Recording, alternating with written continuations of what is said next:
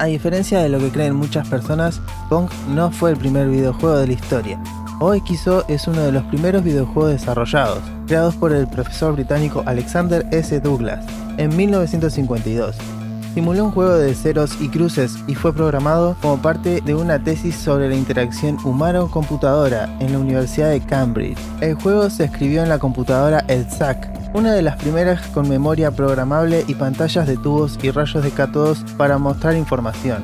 Aunque OXO es uno de los primeros juegos en mostrar imágenes en una pantalla electrónica y puede considerarse como el primer videojuego bajo ciertas definiciones, otras lo excluyen debido a su falta de gráficos en movimiento o actualización en tiempo real.